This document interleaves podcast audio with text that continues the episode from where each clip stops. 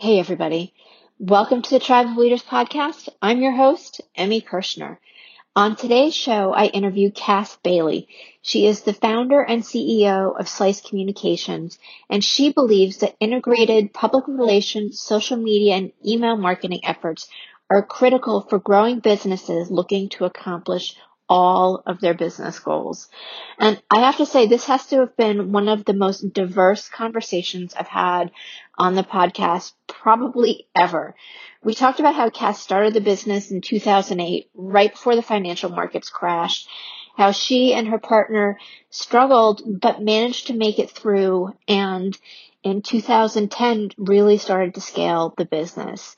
They then brought on some other partners and she talks about how she bought back the business and is now sole owner of Slice Communications. She also shared the five types of content that are most effective to create and what she does when she can't get her mind to shut off. I think you're going to love this episode, so check it out.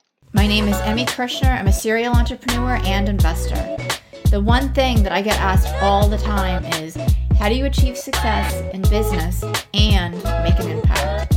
In each episode of the Tribe of Leaders podcast, you'll hear from entrepreneurs and visionaries who share how their leadership has changed not only their lives, but the lives of everybody around them. Hey, could you do me a quick favor? Take a screenshot of this podcast episode right now and post it on your Instagram and tag me and anybody else who you think could benefit from it, especially if you've been finding value. I'm so grateful for you listening. Hey, everybody. Welcome to the Tribe of Leaders podcast. This is Emmy Kirschner, and today I have Cass Bailey with me. She is the founder and CEO of Slice Communications. And what I love about her company is that she has seamlessly integrated PR, social media, and email marketing to help her clients be seen, heard, found, and grow. And I think those are three of the hardest things from a marketing perspective that are challenging to do individually and then to integrate all of them like just seems unbelievable. So I can hardly wait to hear what you have to share and welcome to the show. Thank you so much for having me. I'm excited to be here. So, yes, yes, absolutely. Share with everybody a little bit about Slice Communications and and how you founded the company.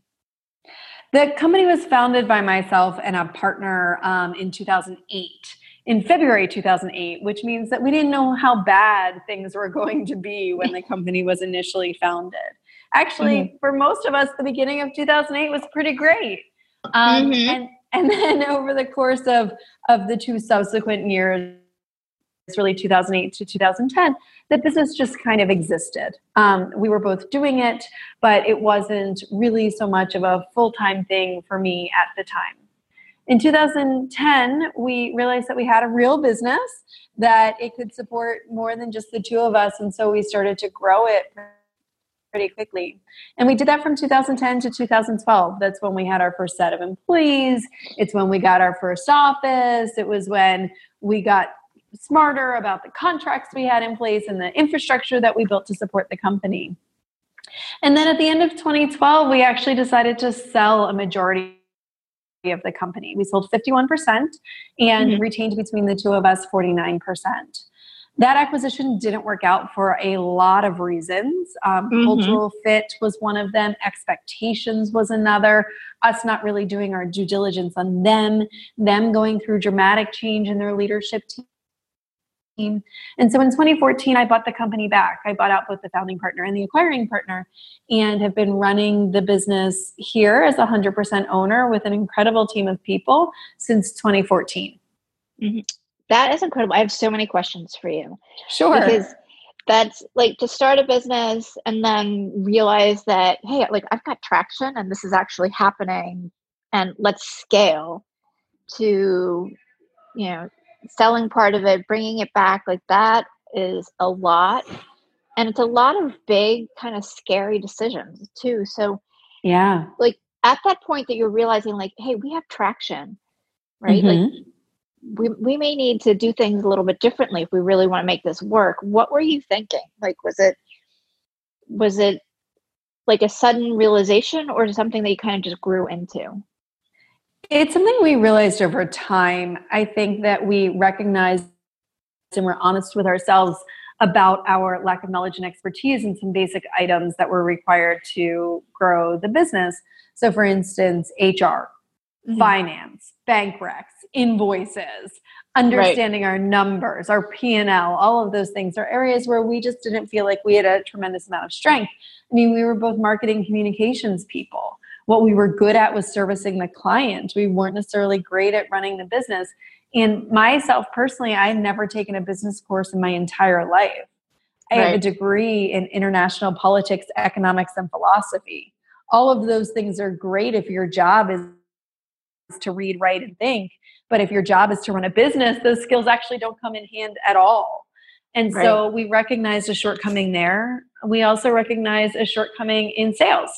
Um, we were very fortunate to both have extensive networks. I've been networking actively since I was 19 in wow. the Philadelphia area. Yeah, and and spent a lot of time out at events, meeting people, growing networks, having coffees, having lunch. And all of that paid off for the business, especially in the early days. It actually continues to pay off for the business today. But we didn't feel like we had any sort of sales training mm-hmm. or process or background to really be able to sell effectively. And we knew that that was also going to be a barrier to being able to scale the business. Okay. Incredible. So, what did you do then, like as we were realizing that these were the gaps? The first thing we did was we formed an advisory board. Okay. And our advisory board had three people on it. Um, we had somebody who was an expert in business as well as mergers and acquisitions. We had an, an attorney that we had known for a long time who was on our advisory board. And then mm-hmm. we had um, a gentleman who had worked in marketing for a long time and who ran a non competitive marketing business with his sons. So we had three members of our advisory board. And we would go to them in the beginning and like once a month or once a quarter, depending on how quickly the business was growing. And we asked them about challenges that we faced. And we asked them for their advice. And they gave us a lot of that high level strategic insight that that we needed. It was actually one of our advisory board members who put us together with the company that ended up acquiring us. Oh wow, that's incredible. Yeah. Yeah. And I like I love how the just everything kind of comes not necessarily together, but like one piece and the next piece and everybody's kind of working together and then even though it didn't work out, the company that, that ended up acquiring you or the people that ended up acquiring you was kind of like the next step. So what were you like what was the next step for you in your decision making process of you know we want to sell some equity? I think the decision was this it was it was founded in a vulnerability and an uh-huh. awareness that we needed strategic business support. Okay. And we ended up selling to a company that was a multi-generational family company that had an hr person and had a controller and had a CFO and had a sales team and a sales manager and like all of those things that we thought that we really needed at the time in order to grow our business the way that we thought that we that we wanted to. And mm-hmm. so that was what we were hoping to get out of the deal, out of the acquisition. Um, okay. We ended up not getting a whole lot of those things. I think that we weren't necessarily um, capable of doing the full due diligence on that company that we should have done. Mm-hmm. We also weren't necessarily insistent on getting the things that we were promised. Mm-hmm. And I think that they had other focus. Um, they acquired us, and in the in the course of the year they acquired us, they lost uh, three of their four leaders um, within the company, and so that was a real struggle. There were also some internal politics that occurred, and I was not prepared for, and frankly did not do particularly well with. And so I think that was a shortcoming. I think there was also a lack of business structure put in place. So if their sales right. team sold something that we offered, there wasn't really any clear outline of how they would be compensated or what the mm-hmm. commission would look like for that. And so right. none of those things were really thought out or thought through. Um, on, on, in theory, it was a, a smart strategic acquisition because the service that we offered was one that they struggled to provide to their clients. And on the surface, the business infrastructure that they had was something that we needed, but there wasn't enough attention on on the Right. details and on the culture. Right. Okay. How has that like informed some of the decisions you're making potentially even today? Like how did it change your leadership style and um the way you operate at your business now? I got a lot smarter about business operations very quickly. I had Right. to.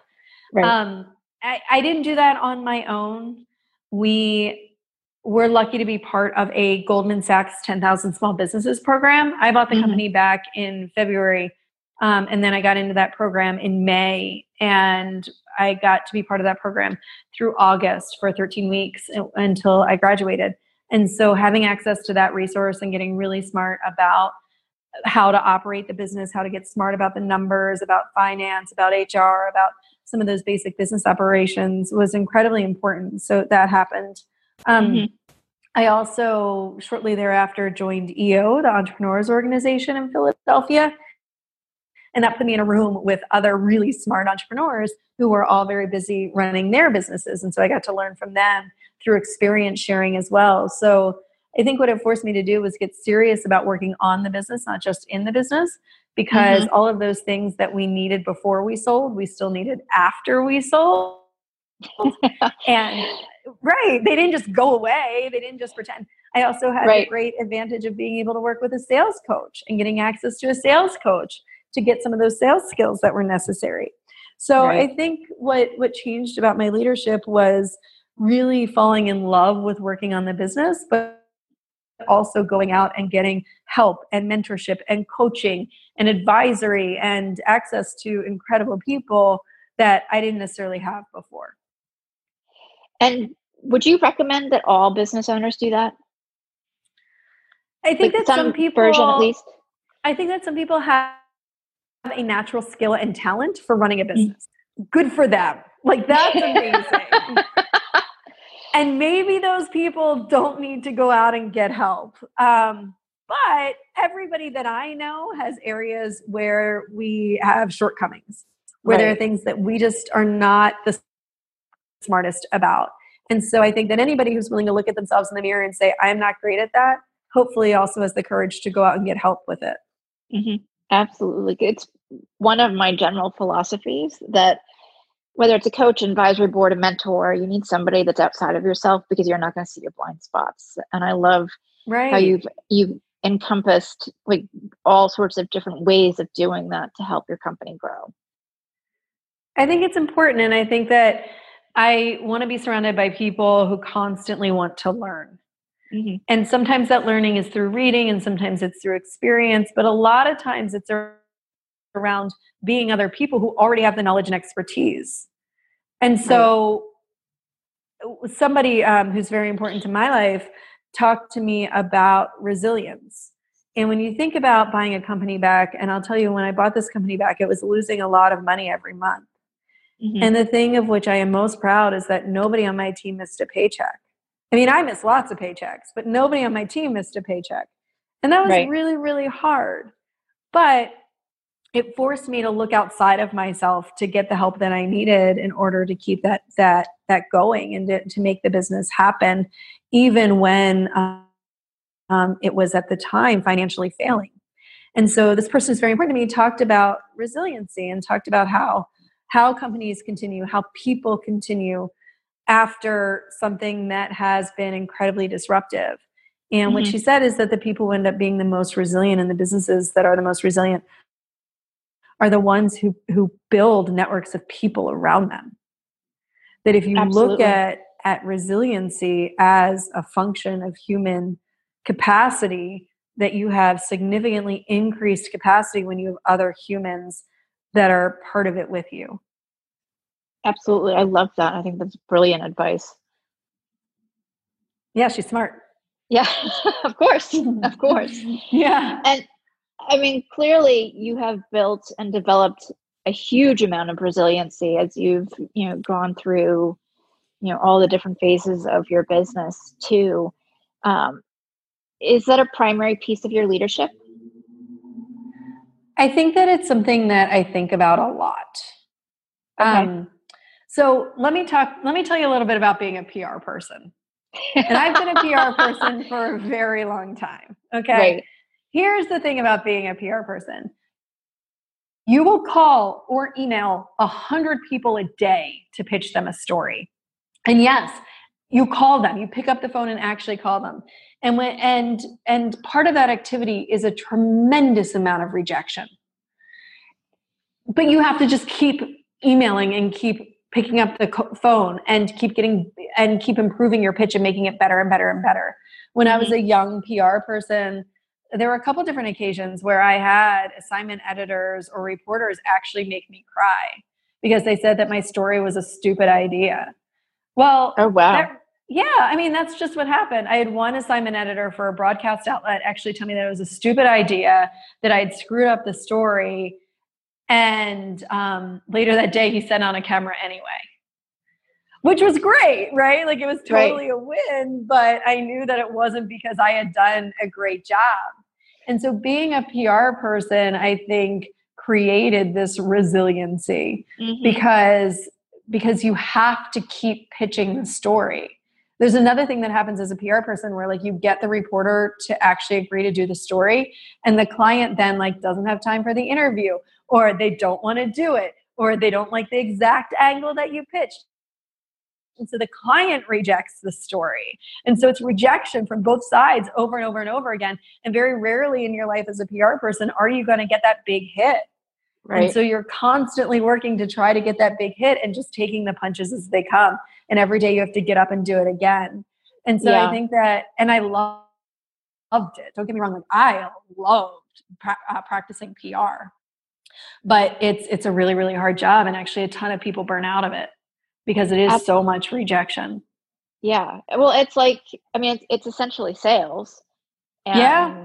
it, and it becomes a numbers game so I'm curious if you have like what is it that you do that allows you to not one take it personally hmm. and two just to keep sending out the emails or making the phone calls um, you know without getting frustrated as a young pr person sometimes i did take it personally i think that over the years my skin has just gotten thicker and thicker I mm-hmm. think the other thing that I've learned is that not every story is right for every reporter. And so I look at it as this fun puzzle, right? To find the exact right reporter who's going to understand the story, who's going to get it, who's going to want to tell the story, and then like mm-hmm. making that story fit for that reporter. So I've okay. recognized through PR over the years like how important fit is. And so mm-hmm. that's actually made it easier for me not to take it personally because it's not about me, it's just not a fit. And right. that lesson is actually one that I've applied to a lot of different parts of the business when we think about, you know, team members or clients. It's not that they're a bad client, it's not that they're a bad PR person or social media person, it's just the fit is not there. And I have much more awareness of fit than I ever have, but it probably all started when I was a young PR person. So I think that's really incredible. And and I like the neutrality piece of it from the they're just mm. not a good fit. Yeah. And that's and, okay. Right. Because somebody else can help them and you get to help somebody else that will really resonate with you. Yeah, and I'm not going to say that it's not painful when I think something is the right fit, but somebody else tells me it's not. Yeah, it hurts. Sometimes it's incredibly painful. Sometimes it sends me into a multi day funk because somebody's not going to be a client anymore and I thought they were going to be a great fit, or somebody's not going to be a team member anymore and I thought they were going to be a great fit. So it does still hurt when it mm-hmm. doesn't work out, especially when I'm really invested in it working out. Right, right. Well, and you spent time putting a pitch together. Mm-hmm. Uh, I mean, I'm sure they all become kind of like just little babies, and that like you you learn to love them yeah. as you're creating them, and it's um, yeah and it's just an incredible journey and then for the other person not to feel the same way is it is it's very hard. Yeah. Yeah so, so that's when having other people around makes a difference. Right. Uh, we talked a little bit about you know the frustration and you know somebody that made you cry. What makes you laugh? What's like the most fun part of your business? Oh my gosh there's so many things that make me laugh in the business. My favorite thing is actually um, when we have all team brainstorms. So we all get together and we throw out the craziest possible ideas, the most creative things, the biggest risks we could possibly take for clients. And we come up with some very ridiculous and hilarious things. So so all team brainstorms are one of the highlights of the day or the week, depending on what's going on. Some weeks we have a bunch of them, some weeks we have less. But um, having a brainstorm pretty much always makes me laugh. Another thing that makes me laugh is I follow what we do for our clients on social media because we manage their social media accounts, their their LinkedIn, their Facebook, Instagram, Pinterest, Snapchat, YouTube, you name it. And there's some clients that let us do very funny things because it is on brand for them and helps them achieve their goals. So sometimes I, you know, go to the social feeds and I see something one of our account managers developed and posted, and it really makes me laugh out loud. Sometimes those things show up on our, our slice feed as well, on our slice Instagram in particular. And those Uh-huh. sort of things are surprising and they make me laugh. And I really enjoy when I when I get to experience them. That's amazing. I love that too. Because it's, Yeah. it's almost getting the personality of your clients out to the world. Right. Yeah. How do you generate content? Like, I presume you're creating content for your clients. And We are. Yeah. And like, is there a process that you go through or your team members go through? There is. I think there are two important parts. One is that we believe in five types of content. We Okay. have written, so like blog posts, ebooks, white papers, Right. um, visual, so like photos, infographics, cool testimonials with like graphical overlays, that sort of thing. Um, audio, which is what we're doing right now, right? Right. a form of audio content. Video, which everybody knows what that is, and then finally experiential. So experiential are sometimes they're events, sometimes they're like cool interactive things that you can do on the internet. There's lots of different types of experiential content. So the first thing is that like we believe in five types. So to limit ourselves just to written content, we think actually um, potentially hurts our clients as well as our creative process. So we recognize that there are five. And the second thing that we do is we spend a lot of time working our model. And our model is such that a target audience plus compelling content should create a measurable action. Let's start at the end. So, the most important part is what we want people to do when they consume that uh-huh. content, whether it's go to that event or read that blog post. Like, what do we actually, what action do we want them to take? What do we want them to do? The second most important part is like, who are those people? Like, not just the demographics of them, but their psychographics. What do they believe? What keeps them up at night? What do they care about? What scares them? right Mhm. A- and, like more specifically who are they when we work with clients who say well anybody could be a target audience for us well that's not going to be a good fit because not all of them are going to be the ones most likely to take the action that we want to create so let's hone in on the ones most likely to take the action and then that middle part is that content right so what do we get what do we need to say to those people that very specific audience to get them to take those very specific actions. And sometimes it's a straight line and sometimes it's not. So as we develop content we really think about like not not so much what do we want to say but what do they want to hear? Right. and so when we evaluate content about whether or not it's effective there there are three requirements. One it's got to be relevant. It's got to matter to them. Whether or not it matters to us no it's got to matter to them. The second thing is that it's got to be insightful it has to add something new to the conversation a new insight a new perspective like something fresh and then the Mhm. third thing is that it has to be actionable Right. right? That people actually need to be able to take the action that we want them to create. So we think about the five types of content, we think about the model, we really try to put ourselves in the mindset of the target audience, and then we make sure that it is relevant, insightful, and actionable. Cool. You know, I like that. I like that breakdown because it simplifies the uh, what should I write? Right. well, what do you want And- people to do? And who are those people? And then it becomes easier to figure out what to write. Yeah, and it becomes more of a formula so then you can kind of obviously topically different but write similar things that appeal um, yeah. from a stylistic standpoint. Mm-hmm. That's incredible. Now, you have, and I downloaded it uh, just a bit ago, a really cool ebook Mhm. um, that helps thought leaders create content. So, can you share a little bit about that? I know we're going to have a link um, in the show notes for people that might align with it and want to download it as well. Thank you. So we did it in conjunction with a company called 11 out of 11, and they are content development specialists.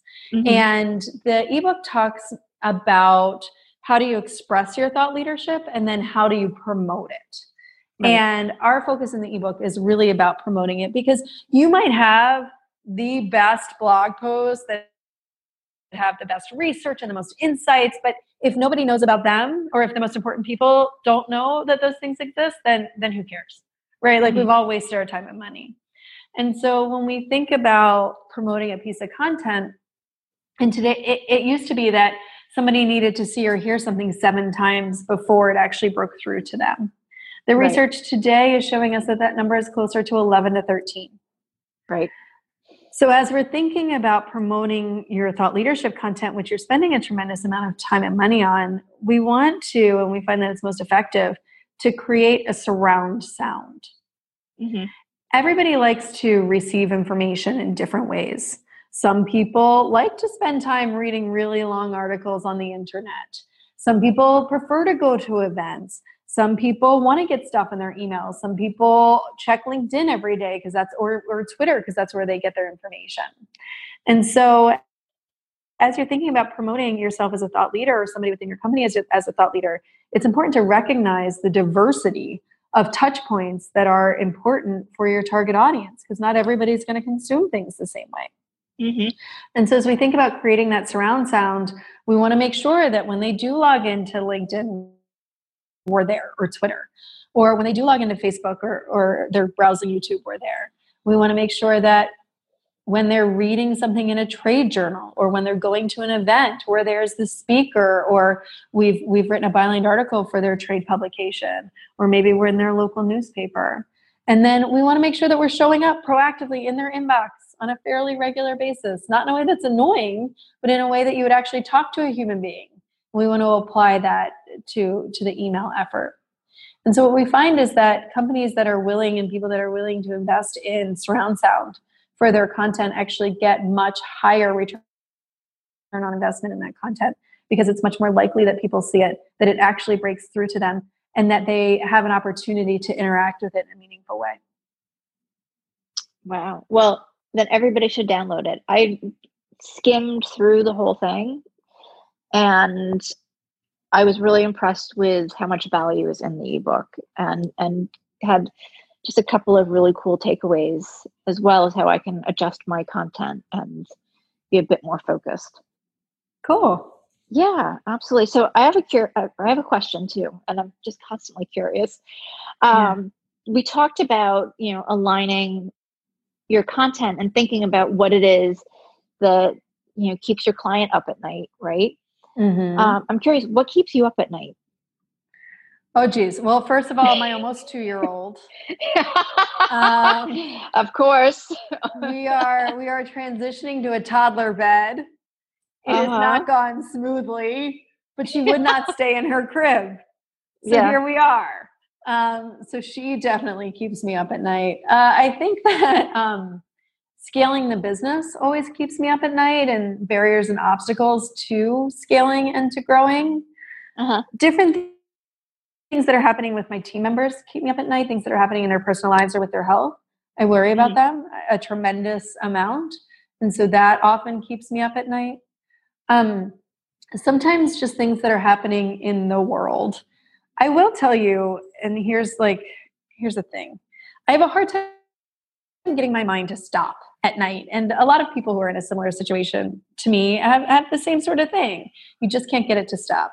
My trick is this the most amazing interviewer to me in the entire world is Terry Gross.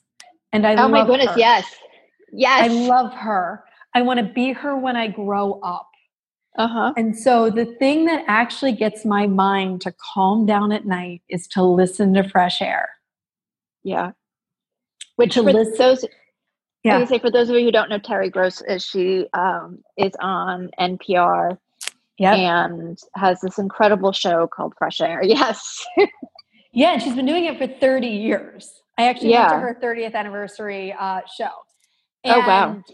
And she's so smart and she has so many insights to add. And she has these deep, meaningful conversations with people that when I actually listen to her show, I don't tune it out. It gets my attention and it actually calms my mind. And so the thing that puts me to sleep at night is the amazing Terry Gross and Fresh Air. That's awesome. She has such an amazing voice. Right. Yeah. Yeah. I want so chill. Yes, absolutely. I love that. I'm going to try that. Yeah. Try that. You should. Yeah. And conversely, it's very sleeping. I usually sleep pretty well. Oh, good. But every once in a while, I definitely like. I'm just so excited about whatever I'm working on, or yeah. you know, whatever, that uh, my mind's still grinding away. And right. Um, but yeah, I'm, I'm definitely going to try that. I also want to ask you, conversely, like, what gets you out of bed in the morning? What keeps you like super excited about you know growing your company and um, you know just just scaling? So once again, my two-year-old gets me up in the morning. Actually, I get her up in the morning, which means that I need to be like showered, hair done, makeup, everything before right. I get her up. Because if you have kids, you know what that's like. Um, so I have to get up before she does. I have this constant fear that at some point she's going to wake up before I do and throw off my whole morning routine. But so far, so good. Um, mm-hmm. So that's one thing. This another thing that gets me up in the morning is I love the work that we do for our clients. I really, truly love it. I love bringing them new ideas and helping them rethink things. But lately, I've been really focused on more conceptual and theoretical thoughts about the future of marketing communications. Okay. And so, luckily, I've actually had the time and headspace to do quite a bit of writing and thinking on this topic. Whether it's the thought leadership ebook that you mentioned, um, another thing that gets me very excited is how we apply marketing communications techniques to helping companies attract prospective employees. Okay. We've been working on this for about two years, researching employer brand communications or recruitment marketing or whatever you want to call it, and researching it and developing it and writing about it and thinking about it and talking to people about it. And so I'm very excited by this idea of applying traditional marketing communications or digital marketing communications to the recruiting process. We've mm-hmm. been working with clients who tell us their biggest barrier to growth is having enough of the right people. And I love, love, love working with companies to help them grow. And if what it takes is helping them find the right people or attract the right employees, then that's what I want to do. Because right. I have this awesome network of other CEOs and business owners, um, I, I, I have the ability to understand what's really keeping them up at night and getting them up the, in the morning and and some of that I've started to adopt. Okay. Awesome. So what are some of the things that you're starting to do? With um, the employer brand communications work? Yeah. Yeah. Okay, so let's start here. Let's just begin with job descriptions because most of them are terrible. oh my Can God, they're awful. Agree? Right? They're awful. Like nobody in their right mind who has any sort of marketing perspective would put that thing out onto the internet. And that's the first interaction that most humans have with a company that could be their employer. Mm-hmm. Right? It's awful. There's no emotional connection at all that's made between this job, this opportunity, and the company. Right. We know from research that people make three incredibly important emotional decisions in their lives who they spend their lives with, who their partner is, where they spend their lives, where they live, and then where they work. It's this incredibly emotional decision.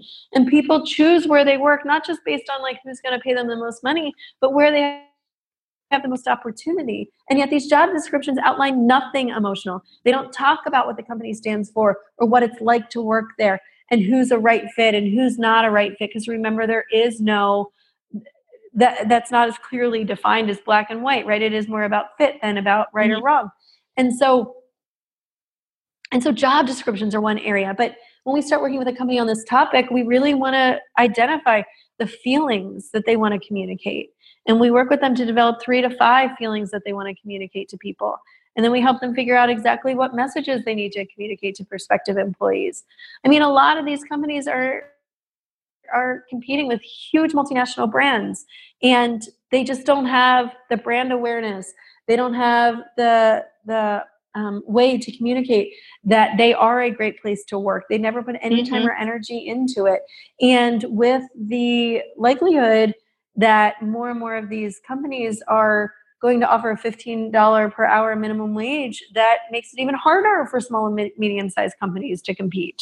They can't really compete on wage for certain jobs anymore. And so they have to do something different. And so this whole concept has gotten really exciting to me um, in terms of like not just what are the emotional connections you want to make, but then how do we make sure that that shows up every day, even in something as terrible as a job description? I think that is so brilliant because you can take like once the company has identified their core values, their feelings, their mission, which I believe most companies have not done. Mm. I mean, you can use that process with your not only your employees but like your clients, your customers, like everybody. Yeah. Like that's the no. foundation. Right, right. But it, in a lot of cases, it does start with employees and prospective employees. Right. Absolutely. I, I think that's fantastic. Yeah, so that's been getting me up in the morning because it's this fun new challenge. I mean, I've been helping companies, and we've been helping companies market their products and services to customers and clients for the past 15 years, 12 years, whatever mm-hmm. it is. But now we're taking that and applying it to a totally new audience in a way that's that can create meaningful growth for a company and that's really exciting it makes me rethink a lot of what we're doing yeah absolutely absolutely and kind of hone and focus and and really creating that connectedness mm-hmm. because we're still spending the bulk of our time at work whether we're there in physical you know a physical location or we're working virtually right so we are. And so if we know that a place has a certain feeling, we'll be much more likely to say that's the feeling I want or that's not the feeling I want. Mm-hmm. And so when we show up and we get that feeling, we're not going to be surprised. Exactly. Exactly. So you'll have more better fits. That's right. Yay. I love everything that you have shared and I think my favorite part of our conversation has been how transparent that you have been about building the business, selling the business, buying it back, like everything. And you, you know, just as um, you know, the person running it and not trying to maintain a high level of perfection, you know, saying that you, there's days that you feel really frustrated that somebody doesn't want you, you know, your pitch. Mm-hmm. And I think that's so valuable, particularly in this day and age where it's easier to gloss over just top level stuff. That's something that's definitely evolved uh, for me, especially recently. So, Slice was started when I was 26. And initially, I was really insecure about being 26, and my partner and I were called the Slice Girls, which is possibly one of the worst things that you could call owners of a company who want to be taken seriously. And so so I built this like very tough armor um, mm-hmm. Um, for a long time because I had this insecurity about being a young woman, and I had this insecurity about sitting down in rooms with CEOs and telling them what to do, which is part of my job as a consultant. And so, in a lot of ways, like I wasn't allowed to show any weakness, and you know, there was also a tremendous amount of shame that came with the acquisition failing. Um, I'm going through a divorce right now. There's a tremendous amount of shame that has come with that divorce. Um, but coming out of it and going through all of these things, at some point I'm starting to accept myself as I am and that this is my story and these are the things that worked out for me and these are the things that did not work out for me. And they they just are. They just are. And so um, radical acceptance is still something that I work on every day. It's not something that I'm great at but I'm finding the more that I can accept all of these things and be honest with myself and other people about them, um, the better position I will be to be a good mom and a good business owner and a good leader and a good board member and a good um, daughter and a good girlfriend and a good friend. And so mm-hmm. it's it's definitely a work in progress, but having the opportunity to talk through it with you on this podcast in this place that feels very safe, even though I know that I'm being vulnerable in these ways that might come back to feel really uncomfortable. Sometimes, sometimes that's what I feel like I have to do to grow. Exactly. And know that there are people listening that are going through at least one, if not, you know, multiple pieces that you've either been through or going through right now. And what I've found at least is by sharing that, it gives everybody just a better sense of I'm not the only one. Mm. Yeah. And we're not. No, no. And that's, I think, what's most important is really understanding that regardless of how challenging things are, or even, you know, I mean, to other ends, like when things are spectacular, we're not the only one experiencing that. Mm. And, and to find some comfort and joy in being able to share the good things and learn from the things that are more difficult. Yeah. So it's hard. you. Really, yeah, I really honor our conversation and your time and you as a person. So thank you so mm-hmm. much. Thank you. Thank you for this opportunity. I yeah. love the fact that you were willing to ask me these questions that nobody's asked before and that we were able to go through all these different paths in the conversation and, mm-hmm. and, and know that we're still both on our path. Absolutely. Absolutely. For people who want to connect with you, where can they find you? I'm one of the easiest people to find on the internet. Um, I have, you can find me under Cassandra Bailey on LinkedIn. You can find me at slicecommunications.com. I'm on Twitter under Cassapedia. I'm on Instagram. I mean, you name it, you can find me. Awesome. Okay. Well, we'll hook up all the links uh, as well in the show notes so people can reach out to you. And again, thank you so much for being on. It's really been a great time talking with you. Yeah, you as well. Thank you. And to thank everybody you. who's, you're welcome. And to everybody who's listening, we will see you next week.